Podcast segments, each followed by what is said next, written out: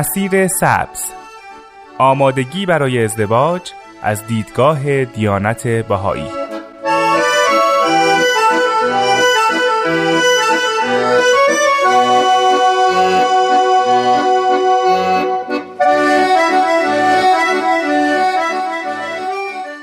شنوندگان عزیز درود به شما. نیوشا رات هستم و با هفتمین قسمت از برنامه مسیر سبز در خدمت شما هستیم. در این برنامه در خدمت جناب احسان رحیمی هستیم و ایشون توضیحاتی رو درباره مفهوم ازدواج مطرح می‌کنن و دیدگاه دیانت باهایی نسبت به این موضوع رو برامون توضیح میدن. با ما همراه باشید.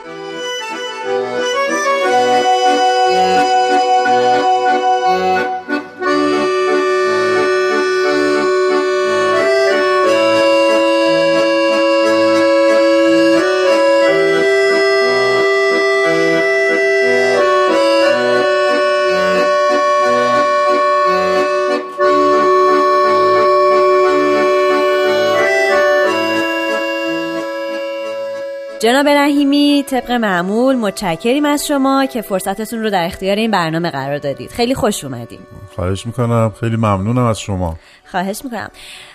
خب برای دوستان عزیزی که برنامه های پیش همراه ما نبودن این توضیح رو بدیم که در جلسه گذشته بحث به اینجا رسید که بعضی از مسائل زندگی انسان ها همراه با جبره یعنی اونها مجبور به انجام یک سری امور هستند و خودشون اختیار و اراده ای توی اونها ندارن.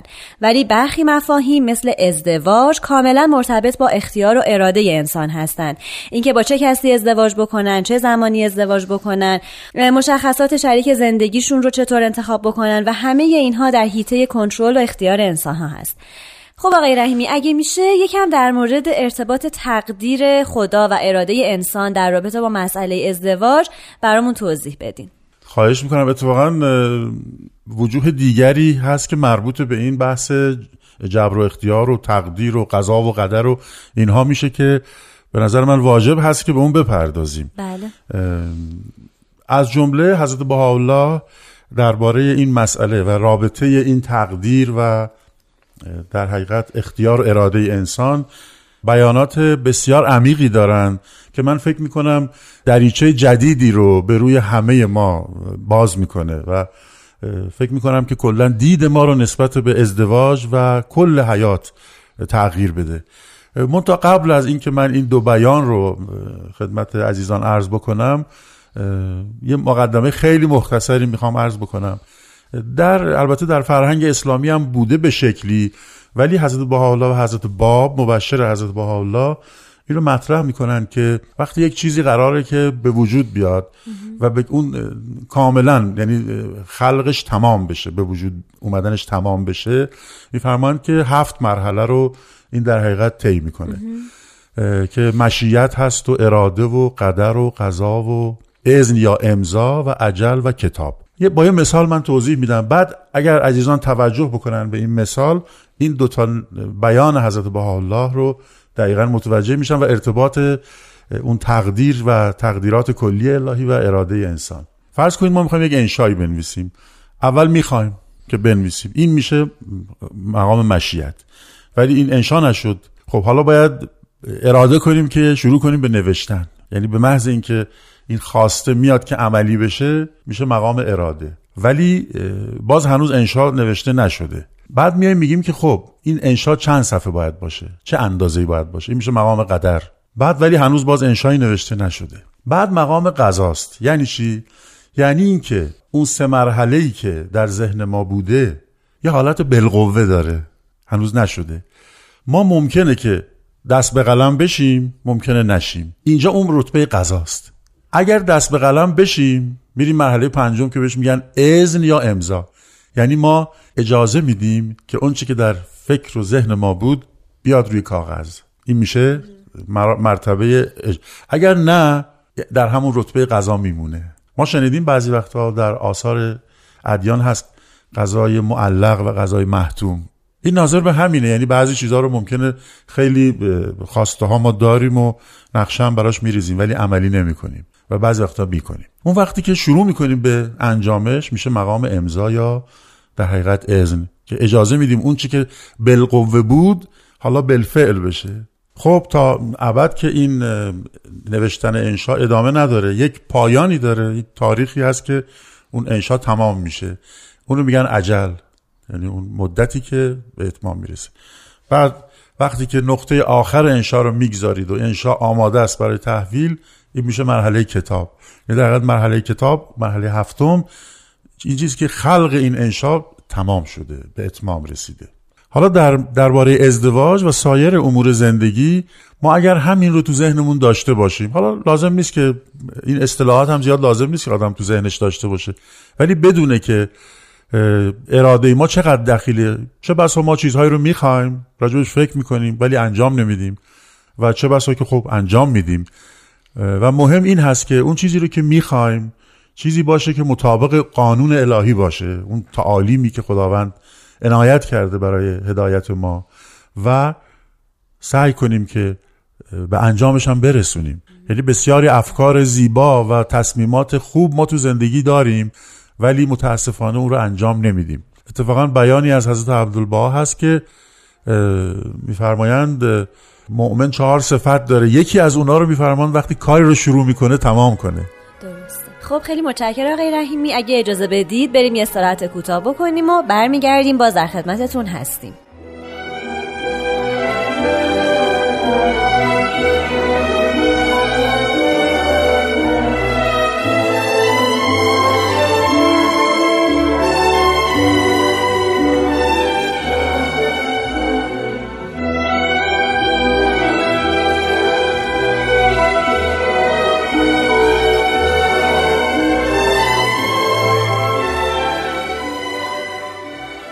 دوستان عزیز خسته نباشید. همچنان با هفتمین قسمت از برنامه مسیر سبز در خدمتتون هستیم. خب آقای رحیمی در قسمت قبل به این نکته اشاره کردین که برای خلق هر مخلوق هفت مرحله در واقع باید طی بشه که عبارت بودند از مشیت اراده قدر قضا امضا یا اذن عجل و کتاب.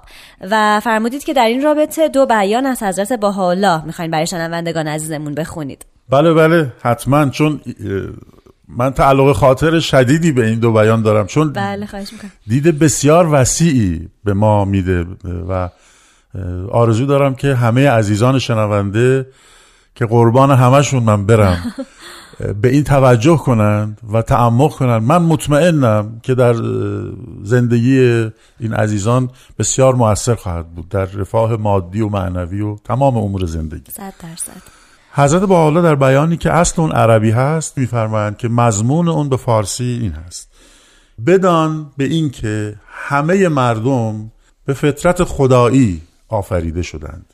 که این رو در فکر می‌کنم جلسه قبل یا دو جلسه قبل عرض کردم که بله. یه چیزهایی جبران فطری است. ولی تمام این فطرت در تمام نفوس هست و خوبه. و خیره و چون در از آنچه که از حق می‌رسه خیر محض برای همه نفوس. میفرمایند که بدان همه مردم بر اون فطرت خدایی آفریده شدن و برای هر کسی مقادیری از این فطرت و ام مقدر شده. که اون رم گفتیم چون تفاوت دارن نفوس با هم. یعنی همه یک شکل نیستن یک جور نیستن ولی در همه اون فیض اون فطرت پاک الهی ودیعه گذاشته شده. بعد میفرمایند که ولیکن ظاهر میشه تمام این چیزهایی که مقدر شده به اراده خود شما. خیلی جالبه. یعنی خداوند رو مقدر کرده برای ما ولی کی ظاهر میشه این؟ وقتی که خودمون اراده کنیم.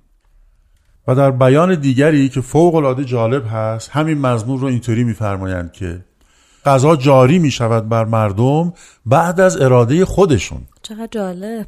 بله یعنی ملاحظه بفرمایید تا اون رتبه قضایی که مقدر شده چیزهایی. درست. و ما می‌دونیم که خداوند چیزهایی که مقدر کرده در قانون الهیش در تعالیم ربانیش چیزهایی است که برای همه بشر خوب هست و الله خب نمیفرمود.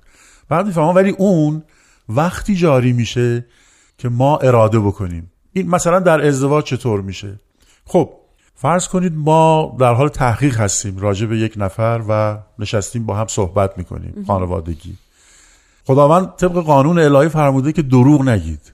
اگر اینجا در حین تحقیق طرفین به هم دروغ بگن یعنی با اراده خودشون دارن دروغ میگن. اون چی که خداوند مقدر کرده بوده خیر مقدر کرده بوده محروم کردن خودشون رو. از این. یا مثلا این عکس عکسش رو بگیم. صادق باشن. اگر با صداقت حرف بزنن مسائلشون رو به هم بگن چون صداقت مطابق اراده الهی است مطابق اون قضای الهی است مطابق تعالیم الهی است بنابراین همین که اینها اراده کردن راست بگن بنابراین اون قضای حسن قضای الهی نصیب اینها خواهد شد. ولی اگه دروغ بگن نه. درست. محروم میشن از این. در حقیقت محرومیت از اون صداقت هست که دروغ اسمش هست.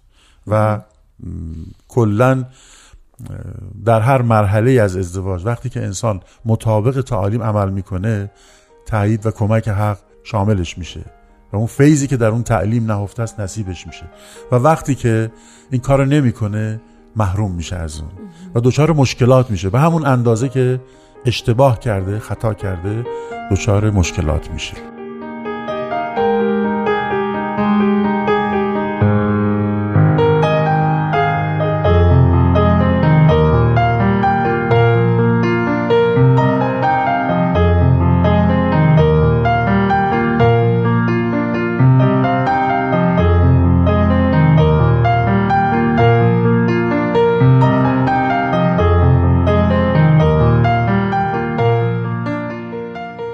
شنوندگان عزیز این برنامه مسیر سبزه که در حال شنیدنش هستید خب جناب رحیمی توی قسمت قبل گفتید که به میزانی که افراد طبق تعالیم الهی عمل نمی‌کنن دچار مشکلات میشن حالا آیا منظور این هستش که ما افراد انسانی خودمون مسئول مشکلاتی هستیم که برامون اتفاق میفته و در واقع خودمون توی این مسیر مقصر هستیم؟ با توجه به توضیحاتی که در برنامه برنامه های قبلی داده شد از بسیاری وجوه بله یعنی ما خودمون هستیم. چون اون شری که میگیم یا مشکلاتی که حالا مسئله خیر و شر رو گذرا ازش گذشتیم. بله. این شری که ما میگیم نصیب من شد مشکلی که نصیب من شد خب بدیهی بود. طبق این بیانی که زیارت شد میفرمایند که اونچه که خدا مقدر کرده خیره برای ما. و ما با اراده خودمون هستیم که گاه این خیر رو می‌گیریم و گاه خودمون رو از این خیر محروم می‌کنیم. برای همینه که خیلی جالبه. شر در ناسوت معنی پیدا می‌کنه یعنی در کره خاک. در ملکوت در عالم حق شری وجود نداره. حتی شما حتما شنیدید که میگن شیطان در ملکوت معلم بوده و در حقیقت شر از جایی شروع میشه که بحث ناسوت پیش میاد و آدم و حوا. که در حقیقت هست عبدالبا توضیح میدن که شیطان عبارت از نفس این آدم هست. نفس اماره آدم. اون مراتب نفس رو که یادم میاد یه جایی عرض کردم. نفس اماره و لوامه و ملهمه و مطمئنه و راضیه و مرزیه و کامله اینها بله رو بله. هست عبدالبا در لوی توضیح میفرمایند. خب در حقیقت ناظر به همین هست. ما بیاناتی در آثار مبارکه داریم که اگر اینها نبود واقعا نمی‌تونستیم بفهمیم که خب حتی افرادی که کارهای بد بسیار بزرگی می‌کنند این دست خودشون بوده یا عوامل بیرونی. اونجا توضیح میدن می‌فهمن این به خاطر آن چیزی است که دستهای خود اینها مرتکب شده. جناب رحیمی هممون شنیدیم همیشه که میگن در روز الست سرنوشت همه رو نوشتن و هر اونچه که در این دنیا برامون اتفاق میفته در واقع از قبل برای ما نوشته شده. پس در واقع میشه گفت که همه چیز جبره یا اینکه نه اختیار بشر همینجا دخیل هستش. بله البته با بیاناتی که قبلا عرض شد کاملا مشخص شد. یه سری قوانین کلی الهی هست که اون جبره یعنی برای همه مقدر شده ولی اون خوبه. یعنی در اون ضرری نیست در اون شری نیست. اما یک سری امور هم هست که واقعا دست خود ماست که این صحبتش رو کردیم. در مورد چون ذکر یوم الست رو کردید باز اینجا بیان جالبی از هست با الله هست که مفهوم جدیدی رو مطرح می‌کنن برای یوم الست ما همه فکر می‌کنیم خب یوم الست روزی است که خداوند هیچ کس نبوده و اون وقت یه چیزایی رو مقدر کرده. اولا هست با حالا میفرمایند که از اول خلقت احدی مطلع نه. علمش نزد حق هست. یعنی ما هرچی هم بگیم نمی‌دونیم. مگر اینکه از خود آثار انبیا استفاده بکنیم. آنچه که اونا فرمودند رو به اصطلاح مد نظر قرار بدیم. درست.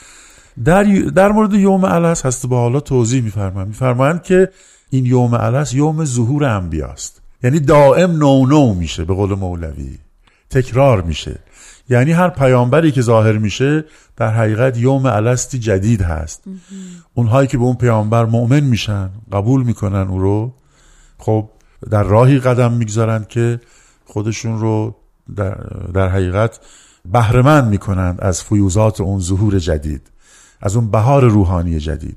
و اونهایی که مؤمن نمیشن در حقیقت خودشون رو محروم می‌کنن از این بهار روحانی. و بدیهی است که همین محرومیت هست که ما اسمش رو شر می‌ذاریم. و اون بهرهمندی رو اسمش رو خیر می‌گذاریم. ممنون جناب رحیمی خیلی جالب بود و یک تعبیر به نظر من خیلی جدید و نوعی از مفهوم یوم الست ارائه شد. خب دوستان عزیز ممنون که با این قسمت از برنامه مسیر سبز هم همراه ما بودید. مثل همیشه منتظر دریافت نظرات انتقادات و پیشنهادات شما از طریق شماره تلفن 201 703 671 828 828 هستیم و شما می‌تونید برنامه رو از طریق کانال تلگرام at Persian BM دانلود کنید و بشنوید. تا برنامه بعد شاد باشید و خدا نگهدار.